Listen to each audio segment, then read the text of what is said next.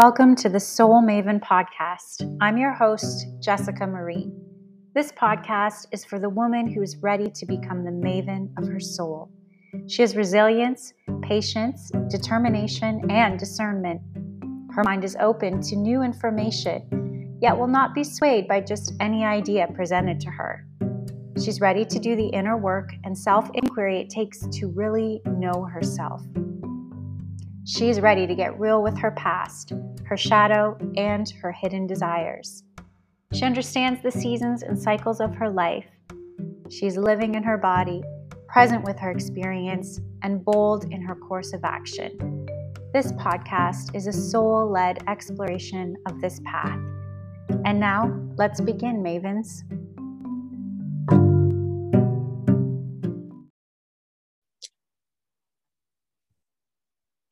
Uh, got it. Okay. Perfect. Got it.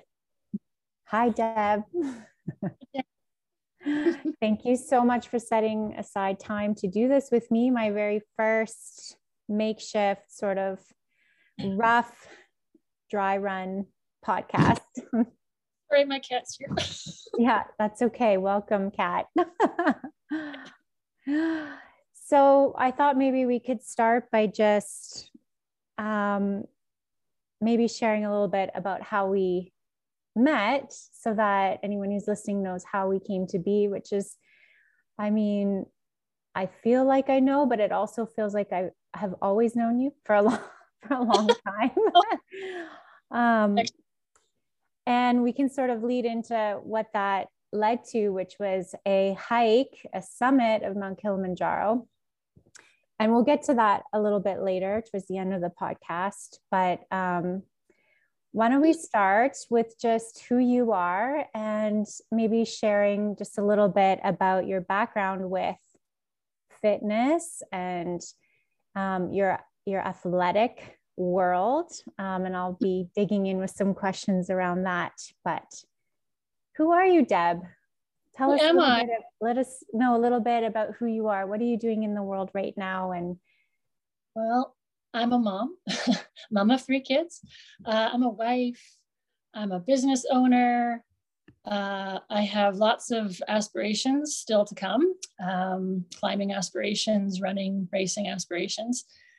As far as where this started, I always have trouble with answering that question because there's been no defining moment really like where this started. It was really back from when i was a little kid. My brother and i are only a year apart so we've always been very close and i was sort of his little shadow and so whatever he did i did and sports seemed to be where we both gravitated. So i've been doing sports my whole life. Oops sorry. Uh, so yeah it, it kind of just started there and has led into quite a fulfilling athletic career, really, up to this point. It's been like 45 years, I guess, or so that I've been involved with sport. Um, it started off running, and then it was triathlons, and then it was trail stuff, and then it was mountain stuff, and now it's higher altitude mountain stuff, and then longer running stuff. So yeah, it's it's just all sort of morphed into the next adventure, and I don't know what the future holds because I think there's still more in store for me. Oh, yeah. I have no doubt about that. and it's amazing. I mean, a lot of us, or, you know, maybe a lot of listeners will have a background in sports or athletics. But Deb, what you've done is like next level. Like that was a very humble, and I'm not surprised, a very humble sharing of, of the adventures that you've taken and where this has all led you. Um, let's start like back. We met at a clinic um, that I was working at, and you were doing some work, you know, supporting your health. And I shared with you that I was um, interested in going to um, Tanzania to climb Mount Kilimanjaro. And it's a whole funny, wild story how that came into my world. But there was like an instant yes from you. I thought you were going to leap out of your seat and I was so happy. Um, and that's sort of where your first climb and my only climb happened. Is that right? Um, yes. It was your first, but certainly not nearly your last. Yeah. So when, when we first started talking about that, when we first met, I had an opportunity to climb Mount Kilimanjaro the year before. That's right. And it because my oldest daughter had had a stroke. So I was um, home taking care of her. So that got postponed. And then when you mentioned it, I jumped all over it because I thought, yes, this opportunity came again. It's meant to be. And then that's where our journey together started was with Mount Kilimanjaro in Africa. And it's really blossomed into such a beautiful friendship that I cherish every day. Me too. And, you know, there's like the climb, there was the whole adventure itself, but the preparation, right? Mm. There hmm. was a whole big buildup where we were out and you were always leading the way. And I, I've always felt so, um, what is it like so supported and grounded even if we were hiking through the woods and i had no orientation of where we were i was just you know follow your pace. Um, you led the way.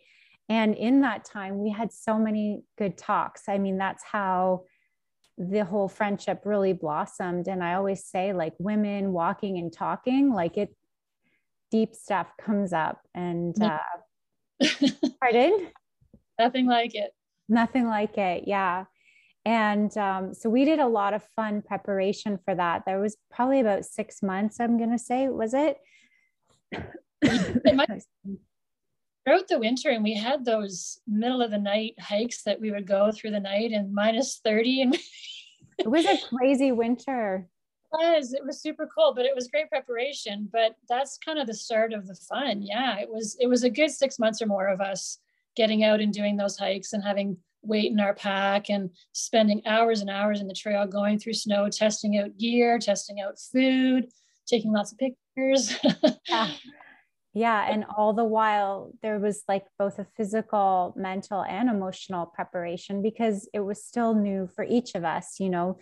Um, you were more you had more of a background than i did. Certainly you understood gear and weather and training and you had done already so many incredible um, races which um, i'm going to ask you about that. Can you tell me a little bit about some of your marathon um, journey and how that started? And then we'll circle back to Kili at the at the end i think. Uh, so marathon racing started for me after i had my first child. And it was kind of an escape initially.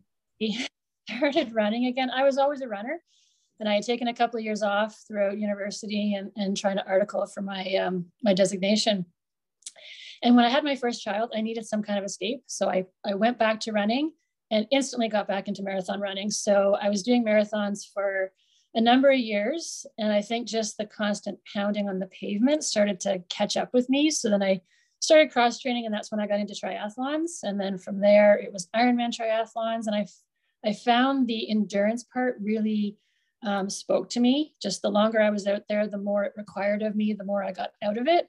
And so that's where I think the birth of endurance started for me was loving the adventure of being out there for hours and hours. And then it turned into multi-day stuff.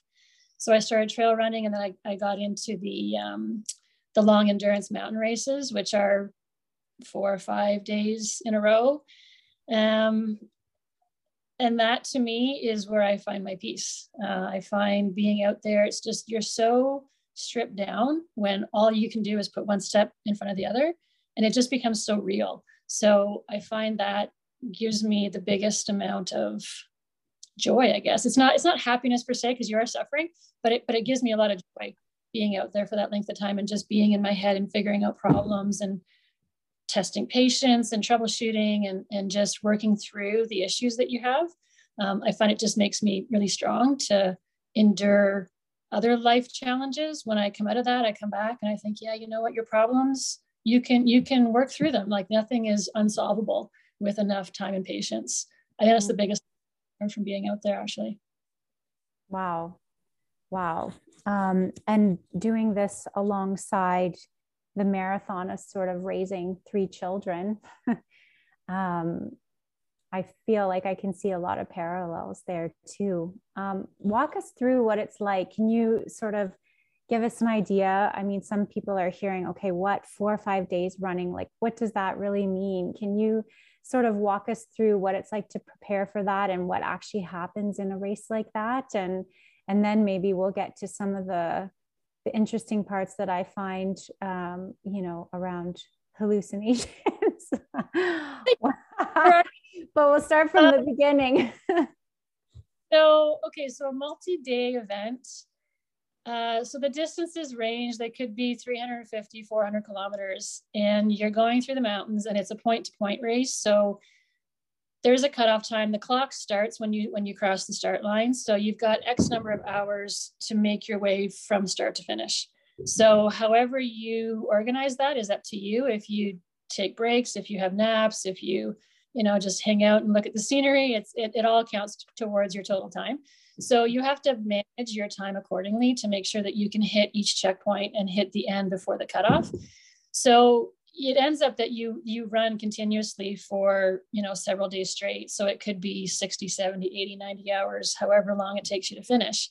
So it's it's a real journey in itself because again you're managing your time you're managing yourself you're managing your emotions you're managing your moods you're managing your pain levels um, and like you said sleep deprivation. So if you're running through the night and you're going continuous days by night two night three you're mind is sort of in a different place. So yeah, you do have hallucinations. You see some pretty weird things. um, and, and again, it's part of managing that process and working through it in order to get to the finish line. So it is it is a continuous running event and it's taking you to places that you can't get to by cars. So I mean, getting there by means something pretty significant. Um, because they're places that normal people won't ever go to um, or like you know you, you won't go to a family vacation and, and, see these places. You have to get there you know by your own steam. So it, it means more to me to to be able to do that because it's the accomplishment of it i think of getting there and getting through it and getting to the end. Um, how to prepare mentally for it sometimes you can't really. It's just a matter of being there and dealing with whatever is thrown at you at the time. So again it, it gives you sort of life skills to deal with other challenges when you come back. And you think oh I, I have you know issues at home or i have issues at work or i have issues with the kids. And it's a matter of just dealing with them as you go. And i think that's a skill that is definitely learned through that kind of environment for me anyway. Um, and it's allowed me to really manage my stress levels and manage my workload and manage my responsibilities um, just by not getting overloaded and just taking one step at a time Oh, that's that's just like ripe with metaphor and so beautiful. Um, I you mentioned earlier when we were talking about Kilimanjaro and and I just want to ask, and you can share as much or as little as you want, but you shared that your daughter had a stroke right before the year before we went to Kilimanjaro. Um, how did that how did all of because by then you had already done multiple um, endurance races and you know that is one of the scariest things for a, a mom to go through is any sort of health challenge with the child. Um, can you can you share maybe a little bit about how where you've gone where you've dug deep into and how that supported you through supporting then your daughter I get a lot of support from my family. I get a lot of, I guess, strength from my family.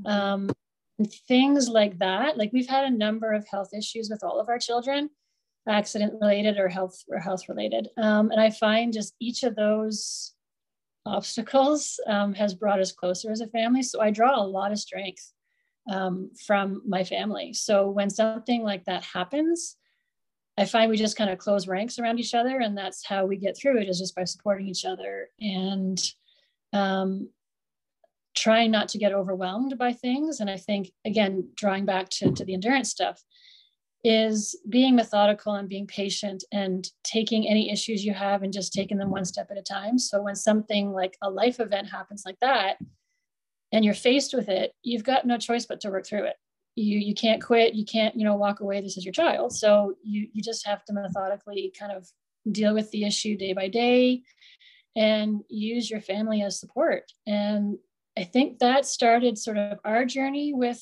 you know this whole health thing because we we'd had a few health instances before that but that was sort of the first major one. And it seems like every time we have one, we kind of draw on the lessons that we learned through that one and how to get through the next one. And, and again, it's just really strengthened us as a family. Um, and it's strengthened our love for each other, really. um, when you, when you, that you're so appreciative afterwards of the health that you do have and the things that you can accomplish because of what you've done, because of what you've gone through and, and what you've been able to overcome. Um, and and you know last year or two years ago now our son had a car accident and he broke his back and that was the same kind of situation where again we just had to close ranks around each other and support each other and get through it. And i think life skills that you learn in any kind of athletic endeavor um, really help prepare you for that kind of challenge because again you're you're faced with having to, to work through something. You can't just walk away from it. Um, so again life skills are pretty parallel to that and to climbing as well. If you're on the top of a mountain you have no other choice but to get yourself down. So how do you work through problems that you have up there? You just have to work through it day by day step by step um, and that's helped you know sort of in our family life too any problems that we have we just work through it step by step with each other mm. amazing deb yeah. You, speaking of mountains, um, you just had a pretty intense experience in Alaska, right? That was the last one. That's Mount Denali, if I'm correct. Yep. And um, that was in the spring. Um, share, can you share with us a little, for those who don't know about the mountain or where it is, um, a little bit about that experience? First, how you got there, um, what that and you know it was right in the middle of you know covid time so you had all of that stress and pressure on top of it and then um, walk us through because i know it got pretty intense up there and i'm mm-hmm. curious when when or if it shifted from an experience of oh, i'm on an adventure um, i'm doing another mountain this is a travel experience it's an athletic experience to one of maybe like some really deep decision making and um, survival. It did turn into a trip of survival. Um, I'll give yeah. you a little bit of about so I had actually before that even. Um, so my project for the seven summits started actually with Kilimanjaro. And the seven summits are the tallest peak on each of the seven continents around the world. So after Denali, after I summited last year, I had completed six of them. So Denali was kind of like my nemesis. I had been there three times uh, over the course of four years. So my two previous summit attempts, um, I had to turn back and come back down just as I was looking at the summit. So I had spent three weeks climbing the mountain and I had to turn around and come down without summiting. Went back a second time, same result. Um, I was supposed to go back in 2020 and then it was deferred, obviously, because everything was canceled that year. Went back in 2021, and that was actually the fourth year of my life that I had spent preparing for this mountain. So it was pretty meaningful to me to be back there again and, and to actually get a summit this time. So we went early season and it was just brutal weather. There hadn't been anyone on the mountain in two years. We were the only people on the mountain at that time. So a lot of just breaking trail on our own, trying to find the route, navigation, um, dealing with terrible weather. And it was a real test, actually, of endurance and just of your own self um, to stay up there. So we actually got to high camp and we were pummeled by storm after storm after storm and that's when it kind of changed from the okay i'm doing a climb you know trying to summit to this is becoming uh, risky and ultimately life threatening because we were there on our own with no support there was no helicopters that could come get us. There was no rangers up there. So we spent nine days just battling the storms at 17000 feet. And uh, you kind of question what you're doing up there at that point like why am i here? This this is not how i want to go out. Mm-hmm. and uh, it, it became kind of scary actually. Um, but again when you're in that kind of situation you have no choice but to try and just do your best to, to work through it. So we hunkered in our tent and we dug little snow caves in, in the in the ice where we just buried our stuff and buried ourselves and waited out the storms. And then when it was finally, uh, I guess the weather was sufficient enough that we could move, we did, and we actually were able to summit. And then we just came right back down the mountain. We didn't want to spend any more time up there than we had to. Um, so I think sometimes those things can turn on you, and, and they're not in your control. It's weather dependent. It's it's the conditions of the mountain, and you know when you're faced with that, it, it's it's like a real story. It's, you know, how do you how do you get home? Because I I, you know, I always promise my family that I will come home. And I am I'm a very risk averse climber, I would say. I don't go into situations where I deem them too risky, or if the conditions aren't perfect, then I won't go. Um, and finding myself in that situation was scary because it was kind of like, okay, what do I do to to make sure that I get home to my family? So it was almost a month that we were on the mountain, which was a long time. And when I came back down, um, I was really questioning if I wanted to go back up into any more mountains again um, because of that experience. Of course, time and distance, I, I, am going back to another one next year. Um, Not just anyone, but yeah, a big one. yeah and well i'm gonna i'm gonna definitely pick your brain on that for sure too but i just want to go back to you know i'm just sort of imagining you dug in. So how many people were you in your group? The total there was four of us in our team. Just so we get responsibilities on the team and, and you are really working as a team. You rely on your team members to to support you you support them. So one of us was responsible for just cooking uh, one of us responsible for making sure the tent was secure. One of us was responsible for digging out the snow caves. So you each have your job. Um, and that's basically your only priority is to make sure that that job is done and that you have, you know, done your job to support the team. And then we would rotate because, you know, nine days is a long time to be up there just doing one thing. Uh, so then, you know, the next day would rotate. The next person would be responsible for making sure the tent didn't blow away and you know, cooking up there is a very unique experience. Um, it can take, you know, three to four hours just to get enough snow and ice melted to make water. So it can be an all just to try to feed yourself. so it becomes quite the burden. So yeah, if you have one person that's responsible for that, then at least you don't have to worry about, you know, going out, digging up the ice, bringing it in, cooking. Um, so yeah with four people it becomes a really tight knit group and they become your new best friends really because mm-hmm. you're for you know your your safety and and getting back down together. Yeah that takes a lot of trust and a lot of um, surrender too. I mean the the part in me that wants to control things you know you really have to trust that the other person is going to do their job to the best of their ability um, along with yourself. So there's this, yeah, combination of trust and surrender that feels really powerful. And I'm just listening to you talk like that too. And I think about how and how you are with your family and the way that you talked about rallying and and supporting each other. I feel like it it really it crosses both realms. You know, you bring that into your home life too, right? Um, oh. uh, yeah. yeah. So, one more question about Denali, and then we'll talk um, about what's coming next because you said six. So that means you have one left to complete this incredible, pardon? I have one left. Just one little old mountain that some of the listeners may have heard of, but um, I want to ask you about the cold because for a lot of us here in southwestern Ontario, you know, we're battling right now. We're at the end of March. It's like minus six, minus 14 with windchill. Um, we get really, really swayed by the weather, you know, and I say it lightly, but it's it's a really big deal. It feels like in our narrative, and we're averse to the cold, you know, minus the people who are out maybe heavily into winter sports, but our mood, our day, our plans, you know, just our well being is really dictated, it feels like, by the weather which is uh, it though it is kind of volatile in the sense of it's always shifting where we are in the world you know it seems like it's warm and then cold so kind of manic. We never really know what's going on. But um you know i did a wim hof experience a couple years ago um and you know it was powerful and it wasn't like doing a sauna and then going into the cold. It was using the breath using meditation the power of your mind to get into you know below zero uh, temperatures.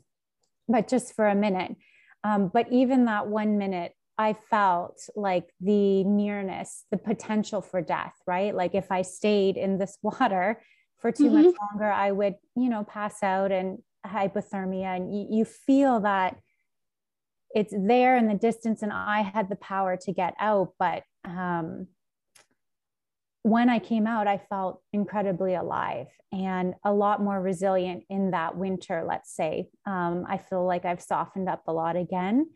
But the, the correlation between resilience to the cold and the resilience to just adversity and discomfort and pain um, is really interesting. So I'm just curious to hear your thoughts about that and your experience in those frigid temperatures for that amount of time yeah it's it's really interesting when you said you know when you came out and, and you you felt close to death it's there's a saying that i heard once that when you're closest to death is when you feel most alive mm-hmm. and and that because you you feel so present wow i'm i'm on that razor's edge um, and yeah, there's times when you're up there when it's so cold that you just don't know how you can make it through, and your your fingers are going numb and your feet are going numb. And self care up there is is the most essential piece that you can um, do when you're up there. And so self care would be even something as simple as drinking water.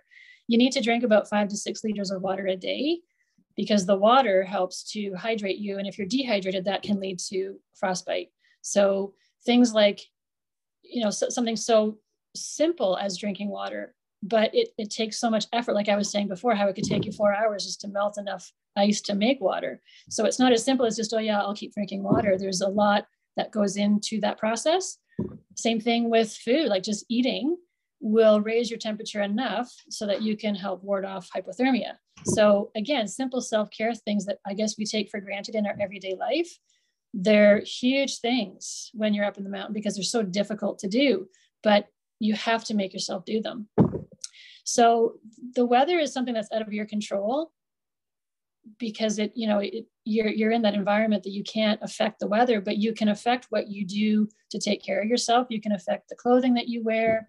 Just being really self-aware that oh, if I'm sweating, when that cools, okay, I'm going to start to get really chilled. So make sure you don't work hard enough that you're sweating have your layer system dialed in um, you know have your gears that you know what you need for various temperatures the coldest place i've ever been was antarctica and i did experience frostbite in antarctica and it happens so quickly so it just it brings home the importance of self-care and being self-aware and just constantly doing that head to toe assessment of oh it's been 10 minutes since I had a drink. Okay, I should take another drink. And how are my toes feeling? How are my fingers feeling? How how's my body feeling? Am I really tired? And just really knowing um, knowing your limits, I guess, and just being very aware of not pushing beyond those in that kind of environment because it, it can get critical um, if if you're not keeping care of yourself. Mm, thank you. Yeah, um, I have two two questions on that. First, um, just to follow up, is do you feel like you're able to take that with you then, Deb, when you're you know in the thick of just mom stuff and and life stuff does it stick with you or does it just feel more dialed in under the intensity of those circumstances? Or you know how would you say in a day that you can self-assess have i had enough water? Am i taking i mean i know you're training a lot anyways so you're put in that position but like let's say on a regular day. I think it becomes habit. Just mm-hmm. the more you do it it's like muscle memory the more you do it the more you you don't even have to think about it. So during, say, a regular day, um, I always have, you know, a certain amount of water. I always have a certain amount of veggies and a certain amount of protein. And I think that just becomes second nature the more you do it. You don't even ask.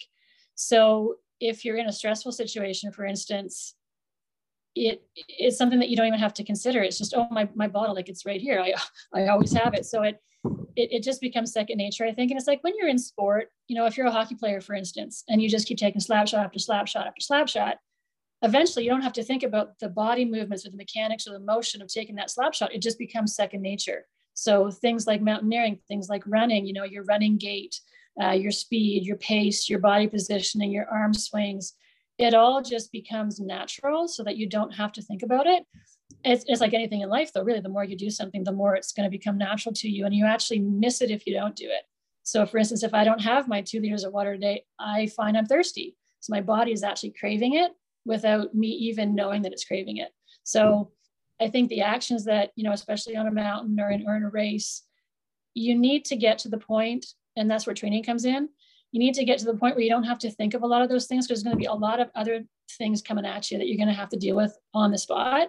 So elementary things just have to be second nature to you. You don't you don't need to expend the energy to say, oh, have i eaten have i drank have i changed my socks have i you know done all these things it needs to just become natural so that anything else value, you can deal with it without getting overloaded.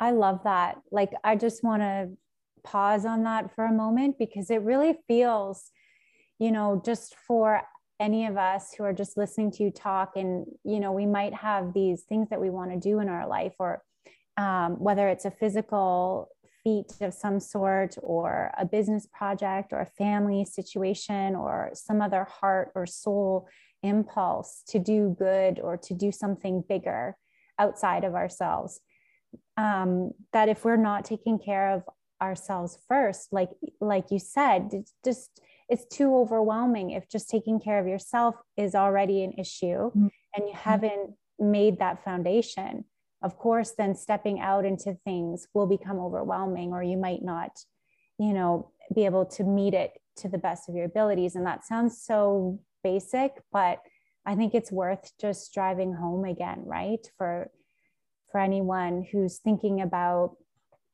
you know even just the smallest step outside of their existence right? First start with yourself. Let that become second nature to support the dream. If you don't care of yourself you can't take care of other people and i guess in a familial way mm-hmm.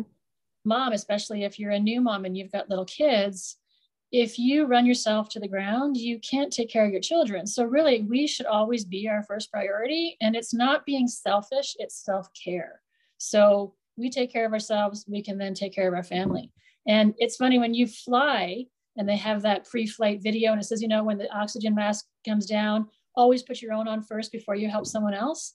Mm-hmm. That is a, a, life message because really, if you don't take care of you, you can't take care of anything else. And that could be a family, it could be work, it could be, you know, an elderly parent that you're taking care of, whoever it is. If you don't put yourself first, you can't be of use to other people. Um, so, and I think especially in like a critical environment like that, it becomes so natural that if you don't, you might not end up coming home. So yeah. I, I that just has to be something that is so ingrained in you that you don't question it, you don't think about it, you just do it. Mm-hmm. Yeah, totally. Uh, and I'm just thinking back too, I wanted to check in a little bit about well, I guess first I'll just say, remember when we were in Kilimanjaro and um, and there was a group, and they were a group of guys, I think, and they were really eager.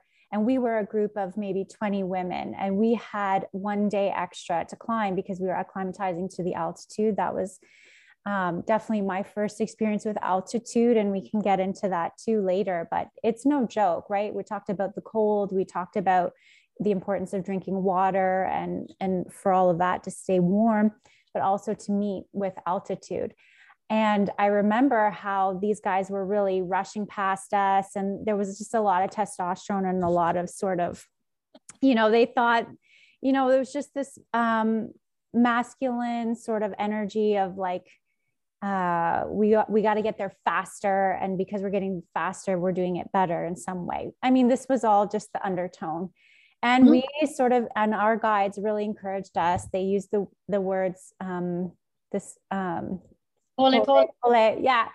And and i think that's what swahili or anyways. Um so that's what they would say to us. Pardon? It's swahili for slowly. Yes slowly. And so slowly slowly you know that one step in front of the other. And sure enough we did see one of the the the climbers, he came down, you know, he was delirious. He was mm-hmm. not well and he had to, he didn't get to summit because he, they went up too fast. Um, and so, you know, that just, it just reminded me too of, of the importance of self-care and pacing yourself. Um, and then also being a woman in this world right and so i'm curious to know you said you know you've been doing the racing and you've been doing athletics for a long time um, maybe talk about in the beginning versus now or if there's any change like what was it like being a a woman in this world and then second a mom? And any sort of you know obstacles or challenges that came up and how and how you met them? I think there's a change in the athletic world um, in the last, you know, 10 years, even five years. historically, females have not been well represented, uh, particularly in climbing. It's like two to 3% of climbers are females. So the majority of my time in the mountains has been with men. Um, my tent mates have all been men, guides have been men, my teammates have been men. So it's a unique position to be in. And I think, um, you know, even endurance sports that, that I've been doing endurance sports, I mean, the, the representation of women is, is very low, unfortunately, still. It is getting better. Um, if, if you go to, say, a marathon world or even a triathlon world, we are better represented there. But I think the more extreme sports, the more endurance related sports, we are not very well, well represented. It is a little difficult because I think there's a misunderstanding with um, there is definitely a way that females work versus males work, and especially in say a high altitude mountaineering world, like you were just saying, men um, perhaps are more impatient with you know getting to their destination and showing their strength and and showing their speed but altitude is a great equalizer. Altitude doesn't care if you're a man or a woman, if you're strong, if you're big muscular, if you're, you know, four feet tall. It doesn't, it doesn't care. So women tend to do fairly well in that kind of environment because we are more patient and we are willing to, I guess, put our egos aside and say, hey, if I need an extra day to climb, I'll take the extra day. So if you're in a group with men and and I'm climbing with men, I find that challenging because I have a different style and I would approach things differently than they would. So I think it's an educational process on both sides and just trying to um, negotiate, I guess, how you want things to go. So on the last climb, I actually arranged for a private group. So there was only myself and one other climber, and then two guides, and we chose our guides so that we'd have more flexibility and more control really over how the climb went because the previous times I was on Denali were with all male teams. And like I said, it's just so difficult to um, work in that environment with men sometimes mm-hmm. because things so differently. Um, as far as the racing world, though, it, it is getting a lot better. And I think women are, are being more welcomed because it's quite obvious that women are capable of doing endurance sports. I mean, even 40 years ago, women weren't even allowed to run marathons. So there's been a significant really? shift. Yeah, Kathrine Switzer, what is back? So maybe 50 years ago, back in the 50s, 60s, sorry. Um, we weren't allowed to register for marathons because it wasn't thought that women were capable of running that far. So it's been, you know, in my lifetime that that's changed, which is awesome because women are showing that we are totally capable and we are winning things. We are bettering men, even in some cases. So there is a shift. It's slow, but I do see it. The high altitude mountaineering world is even slower, mm-hmm. but but it is so I, I'm hopeful for the future because the more we do it, the more people see it, the more it encourages other women to do it, the more we can support other women doing it. Um, I think it's just the beginning for us, really. I hope. Yeah, I hope so too. And like, even just listening to your story and just you, you know, sort of being a part of this pioneering um, is really exactly all we need is just to see it happen one time, you know, and then the more we hear about it, the more possible it feels. Um, also, because, and I suppose, you know, that sort of parallels to maybe, you know, back when, you know, the shift from the home into the corporate world, and how would you ever be able to have a high paying, high stress job and manage children and a family? And um, it's the same in a sense with this right i and i can imagine that you know and not to just to totally um, make it about gender but just you know a mom's role the the way we think about a thousand different things at once we're always multitasking in our head especially not just about the physical safety or that the basic needs of our kids are met but their emotional needs their internal landscapes um, and holding all of that while being away, holding everything else that we need in a high pressure situation. And in your case, you know, it it can be, you know, not to dramatize it, but it can be life or death. So you're mm-hmm. holding a lot. Um, and so I just think it's that much more incredible. And also, I just wanted to speak to the the man and woman situation, and also maybe put it in terms of also like the masculine and the feminine energy where masculine you know which we all have masculine and feminine energies in both of us whether we're man or woman but the feminine energy is more process oriented and the masculine energy is more goal oriented and we sort of weave the two right within us and I love how you talked about altitude being an equalizer. And I feel like these mountaineering situations also equalize that, that it's both mm-hmm. the journey, like it's process, as well as the goal, you know, the end, the outcome, the summit. Um, and same in a in a healing journey as well, right? With our physical bodies, if we're coming up to a physical challenge, right? It's it's about being in the process, not just the outcome. Yeah. Uh, yeah. So you are preparing and training now for another mountain, your last mountain of the seven summits, which is absolutely incredible. You are not just heading to base camp though. You're you're summiting. That is the intention. And what mountain is that? And when are you going, Deb?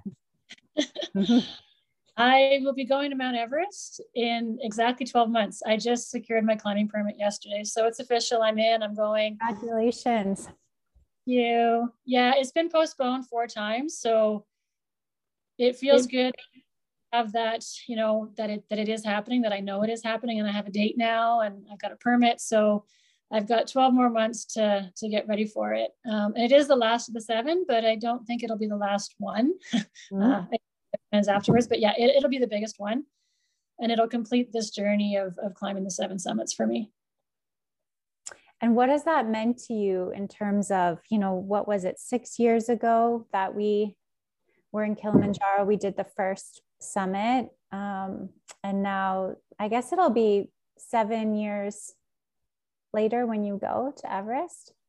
Yeah. So from the time that we climbed Kili, it'll be seven years. Yeah. Yeah. So, seven years, seven summits.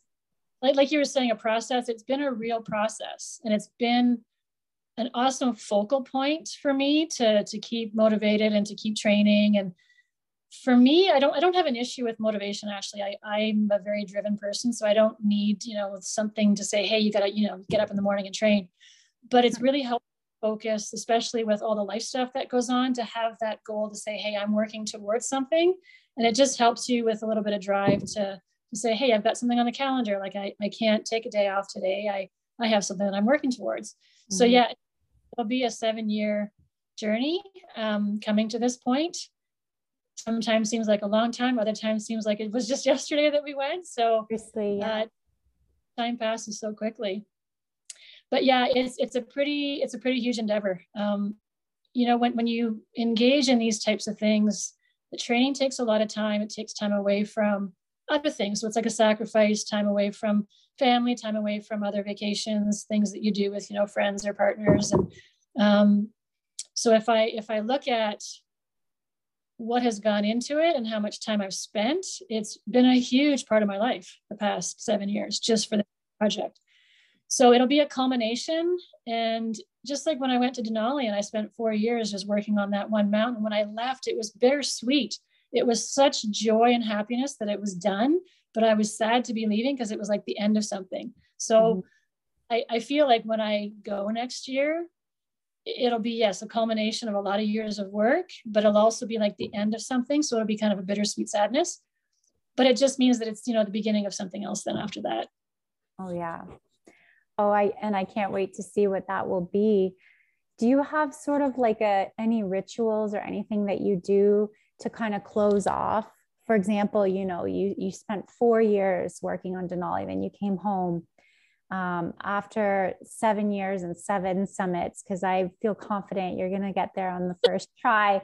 Um, you know have you thought or do you have any sort of rituals that you do or something to sort of close each chapter or ground yourself back into you know regular life um, you know, I think about, and this is extreme, but really, if you're in Antarctica or you're on the top of a mountain in Alaska or, you know, on top of Mount Everest, I think about astronauts, you know, going into space and and getting this glimpse. Honestly, it's you know, getting glimpse of Earth from outer space, and you just get this widening this this inexplicable widening of your perception and how small we are and how make and how vast the world and the universe is um, I mean, I just know I had a very small glimpse of that on on the summit for the the short time we were up top of of Mount Kilimanjaro. That you know is really really profound. And so I think about I always talk about you know climbing the mountain, summiting the mountain, but how intense it is coming down the mountain. Um, that's maybe less talked about. So I guess there's two parts to that. You know the the coming down, you know, after the high and the, the expansion, the, the intense expansion of summiting and meeting a goal. And then, um, and then the time that it takes, you don't just disappear and you're at the bottom of the mountain home again. Like there's another whole journey to get down of integration and processing and, and pulling it all together. Um, so sort of that I'm curious about that and any ritual or any process that you go through on the coming down the mountain. And then also, the second part to that is does life feel sort of smaller or boring at first? Like, is there a process where when you just come back to normal life where you have to sort of recalibrate after being in such a tense adrenaline and you know, just seeing so much beauty and then sort of, you know, doing the groceries and cleaning the toilets and going to work and stuff like that. I mean, granted, you're excited to see your family, but outside of that. Yeah. Okay.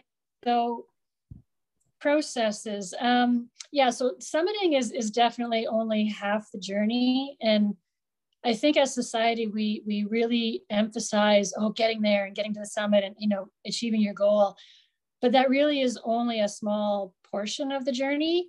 Getting down is, I think, even harder than getting up.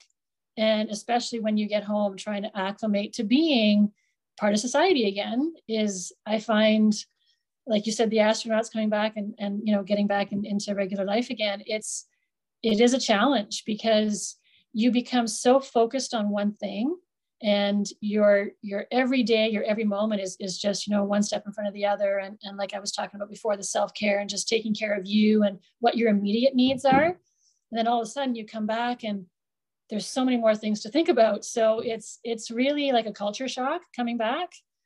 And trying to adapt into you know a schedule and, and a regular life and having electronics again and having phone calls and, and responsibilities and it's very different. Um, i don't say i'd have any kind of ritual of how to do that. It's more just um, me trying to focus on okay managing my emotions. I mm-hmm. journal i write everything down so that i don't forget what i've been through. And i feel the gratitude sort of ongoing for what i've been through. And i and i don't forget the experiences. And then you know especially you know it, with doing this project for seven years i've always got something that i'm looking ahead towards as well. So for me it's kind of shifting gears coming home getting organized again and then starting to focus on the next thing. Um, it's a very busy life but it's very fulfilling as well um, so yeah after next year I'm, I'm not sure how i will go forward, like what kind of goal I will have going forward. I know there will be one because I feel like for me, I need something to look towards and and to train for and to have that goal in mind.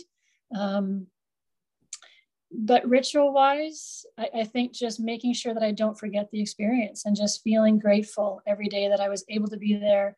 I saw what I saw, I experienced what I experienced, and I can bring back those experiences into everyday life and hopefully enrich my family's lives by recounting those experiences and, and kind of them living by just seeing instead of me like saying, you know, this is what I did and this is what you should do. It was it's more like showing them how to live life, how to have experiences rather than possessions. Because I'd rather live in a small house but have these vast memories than, you know, living with a whole bunch of stuff but not having a lot of memories.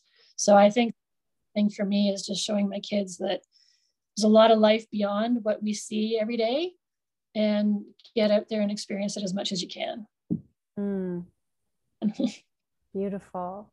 And do your kids share your sort of I mean, I know a little bit about your kids, but you know, just for anyone listening who's curious about, um, you have three kids and you can share their ages. So it's not like you're in the thick of the young.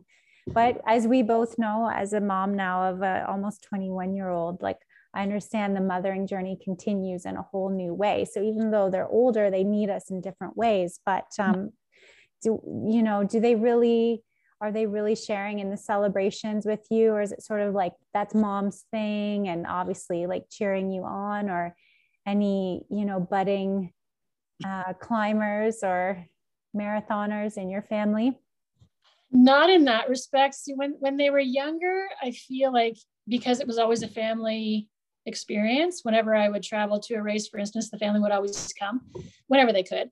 So I think when they were younger, it was just that's what they did because that's what the family did.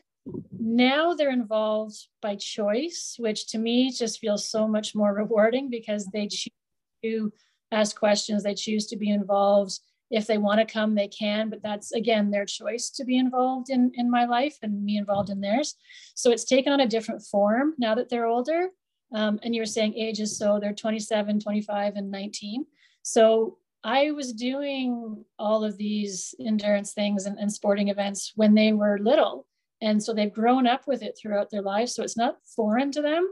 But again now it's if they choose to be you know they, they express interest in it then we'll talk about it you know show pictures. I don't know that i would have any budding climbers in my family but certainly outdoor adventures um, they seem to be more appreciative of that kind of stuff just getting out and enjoying the little things and being mm-hmm. grateful you know today they could go out to a trail and experience nature and, and breathe in the, the fresh air and i think that comes from a lifetime of just being involved and seeing it happen in their own house um, so it's, it's just a different form now. And I think I'm, I'm a lot more grateful for their involvement now than I was back then, even though the support was awesome. And um, you really can't do these things without that kind of support, but it's just a different we're more friends. And it's like sharing an experience with a friend versus sharing an experience with a smaller child. Um, it just makes you feel really, really good when your kids ask you questions because they actually want to know. What, they actually want to know exactly. Yeah. Yeah no it, it's so true. Um, and i only have one that's at that stage but i yeah i can i can feel the difference in that. And um and i know you know just to say like that your kids have all taken on like really intense academic careers and pursuits and you know um just from being on the sidelines. I don't know them really, but just knowing them through you, um, what they take on, definitely they've had examples in their home, you know, from mom and dad of what it means to persevere, to go through struggle, um, how to work hard and stay the course to meet their their each of their individual goals, which are pretty incredible too. They've all done really great. Yeah, I, I think um, so yeah, of course. For me, my, my kids are my heroes. Like I find my main source of inspiration is my children. And it's just seeing them discover themselves and discover life and discover their their place in life um, has been the greatest joy for me. So I, I draw a lot of inspiration from my kids. Um, even still to this day, I think you were saying with, you know, their uh, their academic pursuits having one that's you know just finishing medical school having one that's doing a master's having one that's going to university in september i find i i watch them and, and i kind of learn through them and i live vicariously through them just the, joy and excitement of being young and, and doing all these these great things. Um, yeah my, my family is really my biggest inspiration for me because of that. I just i love watching them succeed and excel and have their own struggles and then fight through it and come out the other end and and be a better person for it. Mm. And so let's talk a little bit too just about you know you're married you have a marriage too right? So you have not only the relationship with the kids but your husband. So you know i'm curious about how that processes for the two of you as you're training and then gone and coming back and sort of reintegrating and recalibrating as a partnership mm-hmm. again. And you know you've just gone through this you know massive experience and he might be still doing you know his own things but not on top of a mountain let's say. He's holding down the fort elsewhere and doing in his stuff. Um, and how you guys sort of move through that experience together. Yeah we've been together since we were teenagers. So we've been you know our whole lives we've been together. We've been married 32 years now. So what what we've been through like it's it's happened from the very beginning. So it's not something that i've just um, come into and and you know said oh hey i want to do this. It's you know out, out, of the blue. It's something that we've been involved with since the very beginning. Mm-hmm. um, and like any relationship it goes through its ups and downs and there are adjustments. And i think with especially the high altitude um, stuff and, and the multi-day events where i'm gone for longer it's been an adjustment because yes he does have to be here and sort of hold down the fort. And when i come back how do we then reconnect with each other and how do we share our journeys together? Because he, he is involved in his own things but they're different than mine. So how do i um, support him and his? And how does he support me and mine? And we are both very supportive of each other. Mm-hmm. um, he he fears for i guess the risk that's involved with high, high, high altitude mountaineering. And i and i get but he would never ask me not to do it because um, he's just that supportive. So I think it's from a foundation of just years and years of us going through these life events together and um, wanting the other to excel and want the other to exceed to succeed and not putting limits on them. Um, I mean, we're, we're a very strong couple. We always have been. And again, I think having a strong family has also helped too. Um, so we get together and we have family nights to talk about, you know, our adventures as a family. And I think that helps solidify that relationship too. So there is an adjustment. I, if I'm gone for a month or five weeks, and when I go to Everest, I'll be gone for nine weeks. So it's a long time to be away from home. So how do you reacclimate when you get home? It's a good question. It's, it's different every time, but um, really trying to make time for each other and just sit down to try to share the experience. And I know it's not going to be something that he can totally relate to, but it's okay if, if he doesn't as long as you know we're sharing it and we're talking and it's open and um, that's what matters more to me than actually making sure that he knows what i went through. It's mm-hmm. no one really knows like they don't need to know what i went through. It's just recounting the experience and sharing that i think is is the most important thing for us to make sure that we don't miss anything. Hmm. yeah. Love that it sounds like you know a relationship based off of like a deep mutual respect right for the for each of you as an individual and then as a partnership. It takes a lot of you know back to what we talked about the the partnerships on the mountain like this trust and surrender um, and everyone feeling involved in their place in the unit at any given time because it can change um, yeah that's really beautiful. And it's also another like great example for anyone listening to who's in the earlier you know stages of marriage or um, having a family. You know it's just really nice to have an example and and just hearing um, experience from a very strong partnership over the years. So thanks for sharing some of that too deb. I appreciate it. Um, all right. Well, we're getting up to an hour here. Um, I just wanted to maybe end, you know, circling back to um, what it means, you know, if there would be any sort of advice that you would have or um, inspiration, you know, that you would share um, for any woman listening or any person listening um, who's thinking about taking on something bigger, you know, and maybe they're still in the first stages of trying to take care of themselves and build that foundation. Or maybe they're just beyond that. Maybe the kids are getting a bit older or they're transitioning into a different stage. I know for me, coming into my 40s has really felt like a new shift in my paradigm and where my energy is. Um, or beyond that, right? Um, what is your you know what would you want these women or these people these souls to hear um, to support them on that path? I think it's it's not really a sense of what you're what you're going into. I mean it could be a, a new business venture. It could be starting a family. It could be a marriage. It could be any any kind of life experience that you're having is just achievement isn't for the select few. Sorry, did I just cut you out? Oh no, there you are. Yeah. Um, yeah, achievement isn't for the select few. I think achievement is for anyone who can overcome the biggest obstacle, which is their mind. And, you know, just don't give up on stuff and um, trust that you are ultimately responsible for your own destiny and you can make what happens um, in your life is, is your job. So if you've got a goal, if you've got a dream, just don't ever give up on it no matter what kind of obstacle comes at you because it's you know the, the, magic happens when we go outside of our comfort zone. So if we really push ourselves that's where i find the most fulfillment comes from.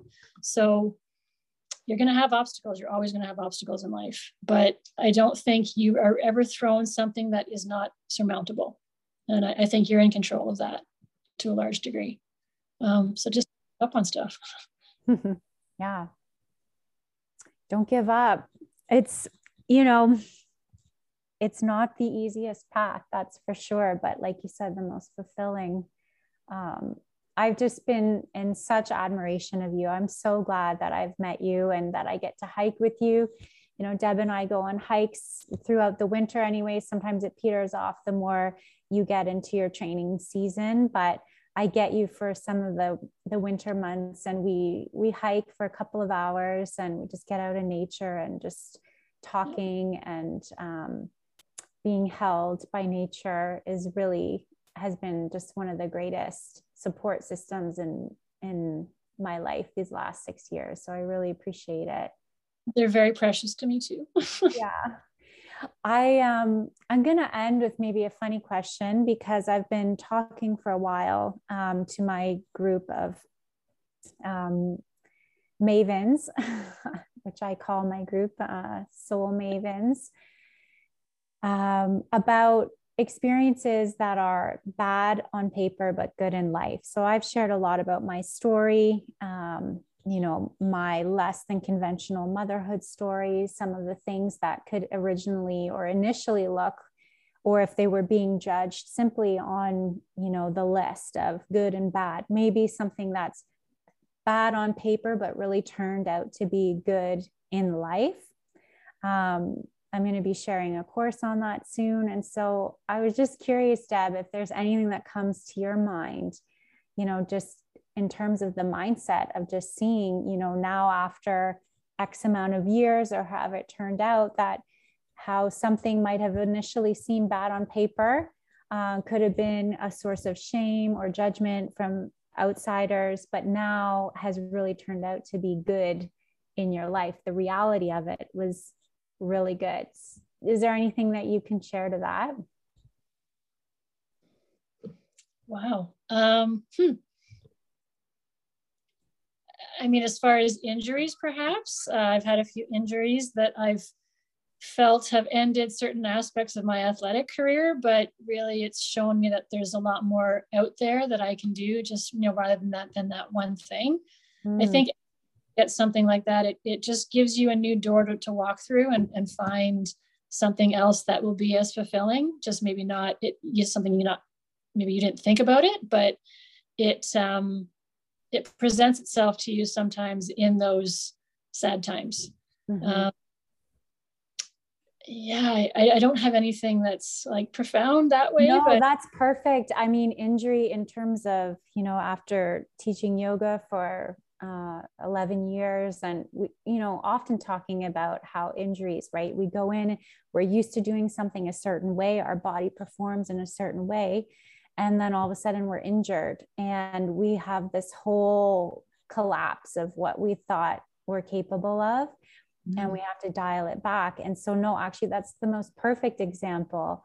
Um, would you want to share just a few more minutes here in closing about um, an injury something that you went through like that and how you adapted um, and what it's brought forth? Yeah because i think it's really really powerful for people to hear that yeah, actually, it was sort of the end of my Ironman triathlon career. I suffered shoulder injury after shoulder injury, and I had reconstructive surgery done, and I haven't been able to swim since. So it was an end to that part of my career that I wasn't prepared for at the time. And I thought, I got to rehab it and I got to do physio and I got to make it strong again. And then I got to get back to Ironman. And I had never been able to get back to it. And so it was this, at the time, it seemed devastating because it was such a big part of my life. But in hindsight, that led me to a different path where I started doing the ultra running in the mountains. And then that again opened up another path where I started doing the high altitude mountaineering. So, had I not had that injury, would I be where I am today? I don't know. But I think it shows you that you're not defined by one thing, and that if something is taken from you for whatever reason, um, there's still lots in store for you that you can find a new path. Um, and I still miss it. I'm still sad that I can't do Ironman anymore because I loved it. But again, I found this whole new world of endurance sports that I hadn't done before that I might not have done had I still been doing Ironman. So I think that was a pretty pivotal time for me to get into something different. And I've fallen completely in love with, you know, the whole mountaineering sport, um, running and climbing. And so I think in the end, it might have been a good thing just to, you know, shoot me in a different direction um, that I probably might not have gone into if I hadn't been forced to. Mm. Yeah, it sounds like it. That's amazing. Perfect example.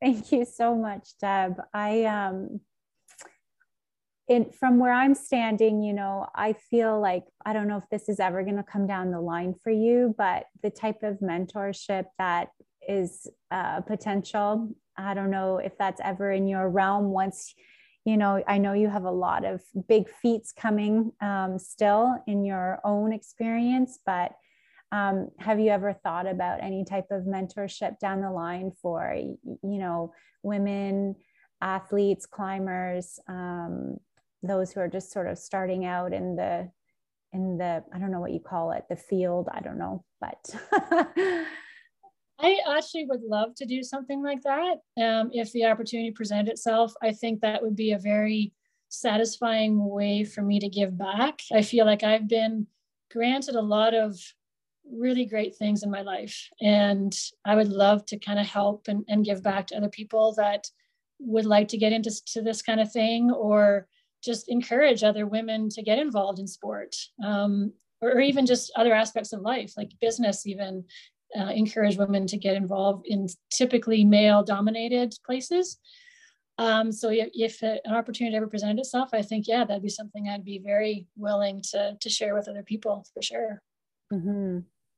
It would be a real gift. And this um, podcast is a real gift too. So I thank you again. Is there one person that you can think of off the top of your head who's been a mentor for you in terms of um, you know, an inspiration that has, you know, been a really good resource for you over the years as you've moved through, you know, either running or racing or climbing or or even just life? Um, I wouldn't say that I have one particular mentor, no.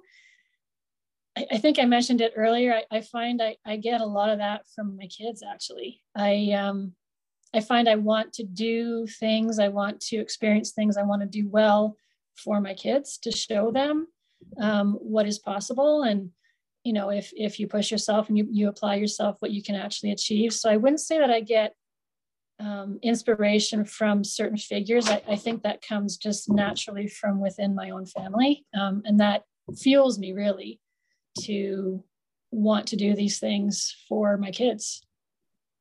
Yeah, Beautiful. Thank you.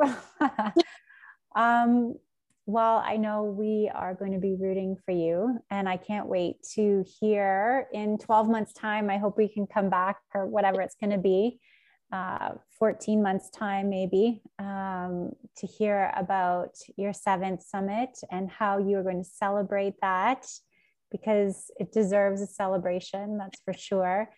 Um, and not only that though deb you've done so many amazing things um, things that a lot of us will only imagine um, but just who you are your humility the way you show up in your family as a wife as a mother as a businesswoman as a friend um, those are truly like um, above and beyond any of the other amazing things that you've done out in the world. So you, I just want you to know that.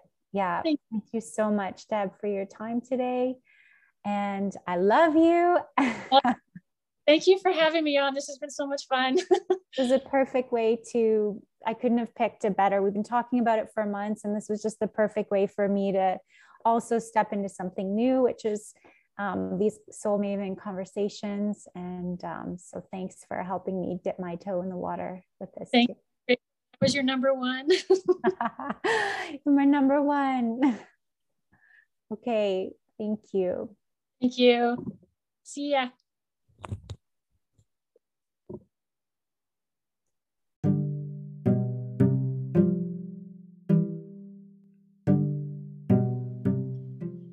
If you enjoyed this episode, I invite you to share it with someone in your life that is looking for a community and a container to explore womanhood, motherhood, and what it means to live a soulful life.